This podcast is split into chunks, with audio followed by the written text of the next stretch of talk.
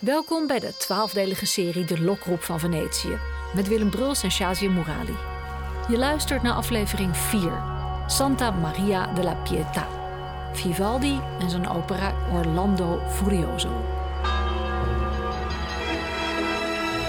Willem, ik droomde jarenlang van Venetië en ik ben er geweest een jaar of tien. Ik zag alleen maar een toeristenmassa, kitschwinkeltjes. Ik heb de stad niet gevonden, dat gevoel dat ik zo... Ga jij mij het Venetië waar ik van heb gedroomd laten vinden? Er zijn die vele toeristen en die toeristenstromen en die winkeltjes. Maar als je één steegje naar links of één steegje naar rechts... Als je een heel klein beetje weet van de geschiedenis, van de muziek, van de componisten die hier geleefd hebben. Dat elke steen een, een verhaal heeft en dat elk huis een verhaal heeft. Je je vingers in dat water aan de onderkant. Daar zitten al die geheimen en al die Als je dat weet, dan wordt die stad opeens heel anders.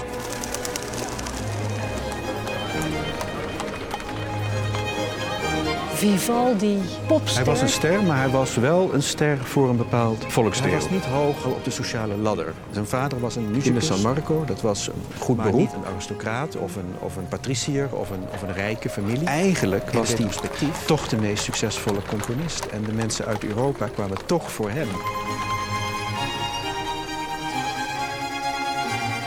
Hij was ook priester, maar omdat hij die, die problemen met de luchtwegen had, kon hij, dat was te vermoeiend voor hem. Maar hij kon wel bewegen. Dus hij werd al heel snel voor die muziek ingezet, omdat hij niet functioneel was voor de, voor de kerkpreek. Elke zondag worden in de kerk tijdens de Vespers motetten met groot koor en groot orkest gespeeld.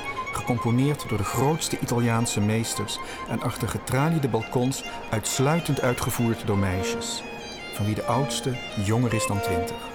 Wat mij echter ergerde, waren die vervloekte tralies, die alleen de tonen doorlieten en die de schoonheid die deze engelen bezaten voor mij verborgen hielden. De beroemdste muzikus van Venetië is natuurlijk Vivaldi. Ja. En we zijn nu bij een gebouw dat heel belangrijk is geweest in zijn carrière.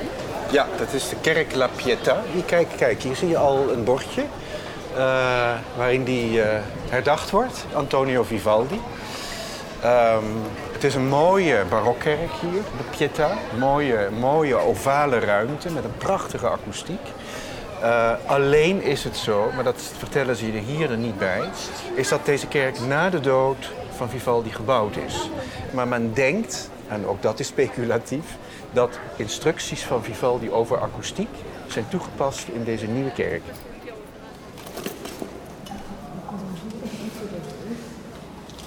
Nou, gaan we naar binnen. Buongiorno. Buongiorno. Due biglietti, per favore. 6 euro. 6 euro.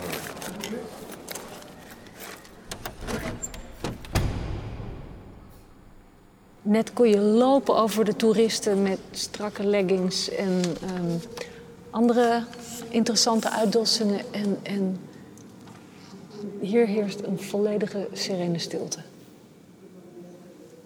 En het is prachtig.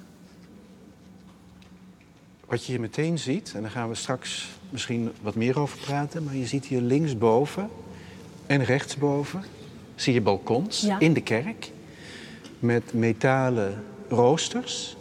En dat is de plek waar de weesmeisjes zongen voor de bezoekers van de kerk.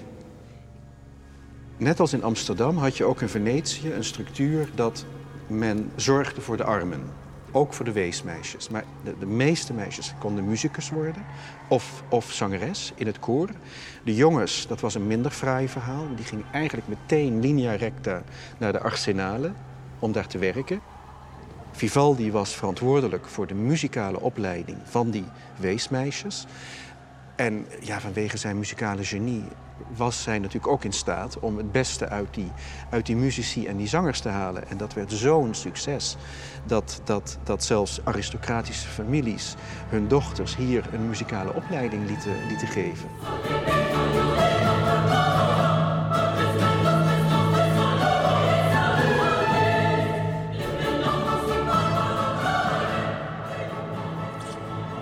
Ik begreep dat Rousseau een Vivaldi-concert hoorde na het overlijden van de meester. Zou dat hier geweest kunnen zijn? Dat zou heel goed in deze Pietà geweest kunnen zijn, want na de dood van Vivaldi is die dus gebouwd. Eigenlijk kwamen uit, uit heel Europa mensen om de muziek van Vivaldi te horen, of om de muziek van Vivaldi te kopen, de partituur, Oh ja? en mee naar huis te nemen. Ook als souvenir, ook als, als, als verzamelobject. Eh, zeker de, de, de Britse aristocraten deden dat en de, de Franse aristocraten. Eh, maar Rousseau kwam hier en hij hoorde die hemelse meisjes die prachtige muziek zingen. En hij dacht, zo hemels als ze zingen, moeten ze ook eruit zien. Want niemand mocht ze zien. Ze zaten achter een scherm, hè? Ze zaten achter tralies, achter een scherm. Ze waren bijna onzichtbaar. Maar je mocht dan permissie vragen om ze te bezoeken. Dat gebeurde wel eens als een aristocraat wilde huwen en niet meer goed in de markt lag. Dan kwam die hier naartoe en dan kon die eventueel een van die eh, weesmeisjes huwen. Dat werd toegestaan en dan mocht je ze ook zien.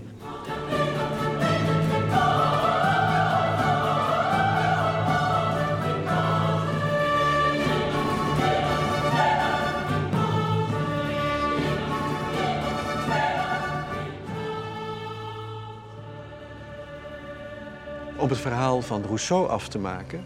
Rousseau zag die meisjes achter die tralies hier, of hij zag de schimmen. En hij dacht, ik wil die meisjes in het echt zien, want die moeten ongetwijfeld even mooi zijn als ze zingen. Want ze klonken engelachtig. Ze klonken engelachtig. En dan beschrijft hij dat hij dan in staat is om ze te ontmoeten. Ergens achter hier.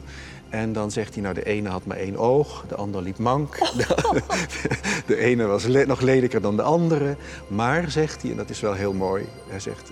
Ondanks dat, ondanks al die gebreken, ik ben straalverliefd op ze.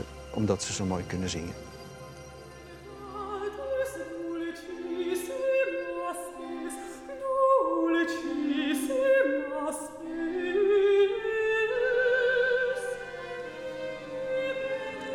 Je weet dat een van de meisjes, Anna Giro, die ook een van de beste zangeressen was, zijn levenspartner is geworden. En vervolgens is hij ook, omdat zij zo'n prachtige stem had, eh, bepaalde rollen in de opera's die hij componeerde voor haar gaan componeren. En trad zij ook op in het San Samuele Theater. Vivaldi die dirigeerde, of zat achter klavecimbal. En zij stond op de bühne en zong. Hij was een priester, dus we weten niet in hoeverre die relatie geconsumeerd is. Ze zijn nooit gehuwd met elkaar, maar ze woonden wel samen. En daar werd natuurlijk wel een beetje geroddeld in Venetië over het feit dat die Anna Giro bij de Prete Rosso inwoonde. Maar gezien het feit dat dit Venetië is, vonden ze dat vast niet erg. Dan kon hier zoveel.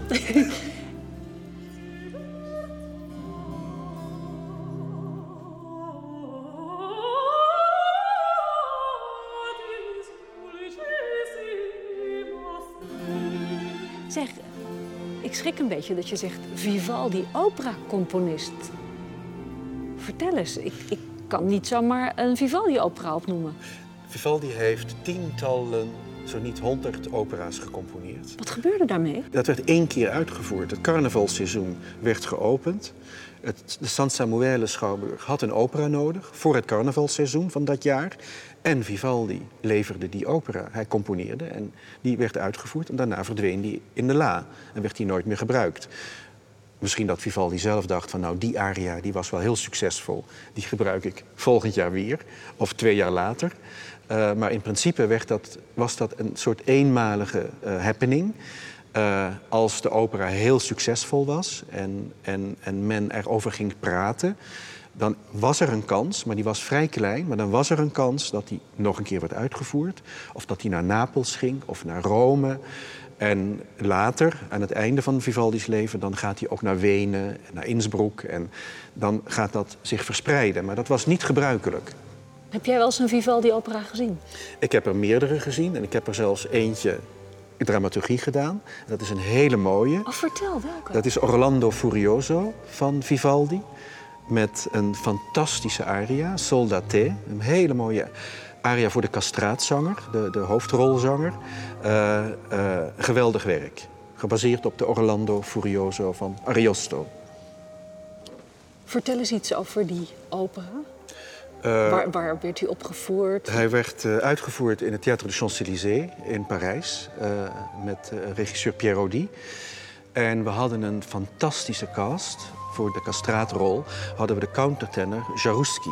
Wat, oh, Philip Jarouski. Wat een van de echte allermooiste stemmen is. Ik weet dat Jarouski de eerste keer Soldate, die aria, op een repetitie zong... toen we daaraan toekwamen in het verhaal. En dat iedereen daar zat in die repetitieruimte, in die kelder onder het podium van het Théâtre de Champs-Élysées. En dat iedereen gewoon stilviel. Jullie waren betoverd. We waren betoverd.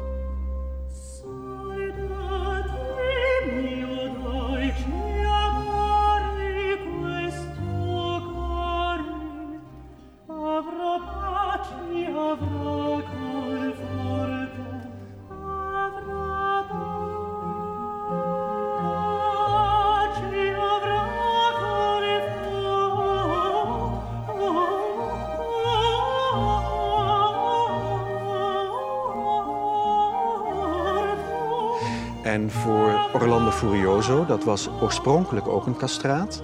Maar dat werd hier door een mezzo-sopraan gezongen. Dat was Marie-Nicole Lemieux. Wat ik fantastisch vond, is dat juist die twee sterzangers... elke repetitie toegewijd waren, elke repetitie hebben uitgezongen.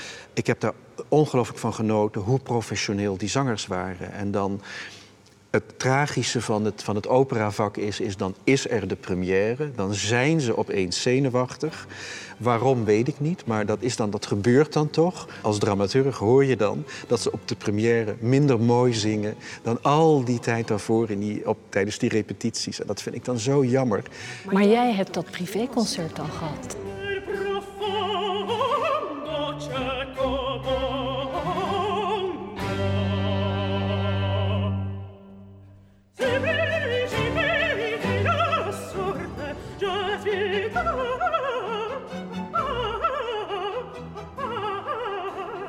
Vertel eens in, in twee zinnen het verhaal.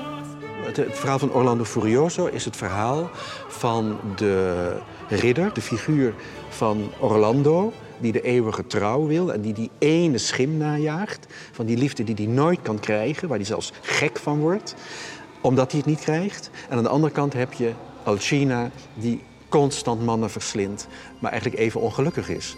En dat is een, heel in het kort de, de crux van, van het verhaal. Misschien zegt het wel iets over zijn relatie, toch? Zou goed kunnen. Ja, Anna Giro ook. Ja, zeker.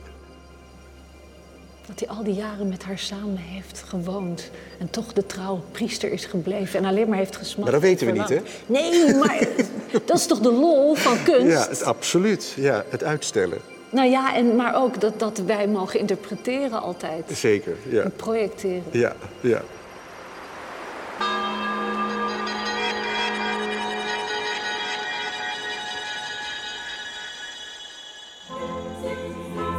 De volgende aflevering gaan Willem Bruls en ik naar Café Florian, het oudste café in de westerse wereld.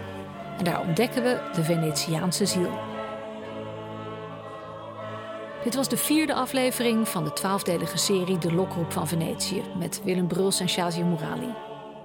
Productie en regie Aletta Becker, sounddesign en techniek Hubert Boon, eindredactie Frans van Gurp. En deze co-productie van NTR en Aletta Becker Producties kwam tot stand met steun van NPO Radio 4 en het NPO Fonds.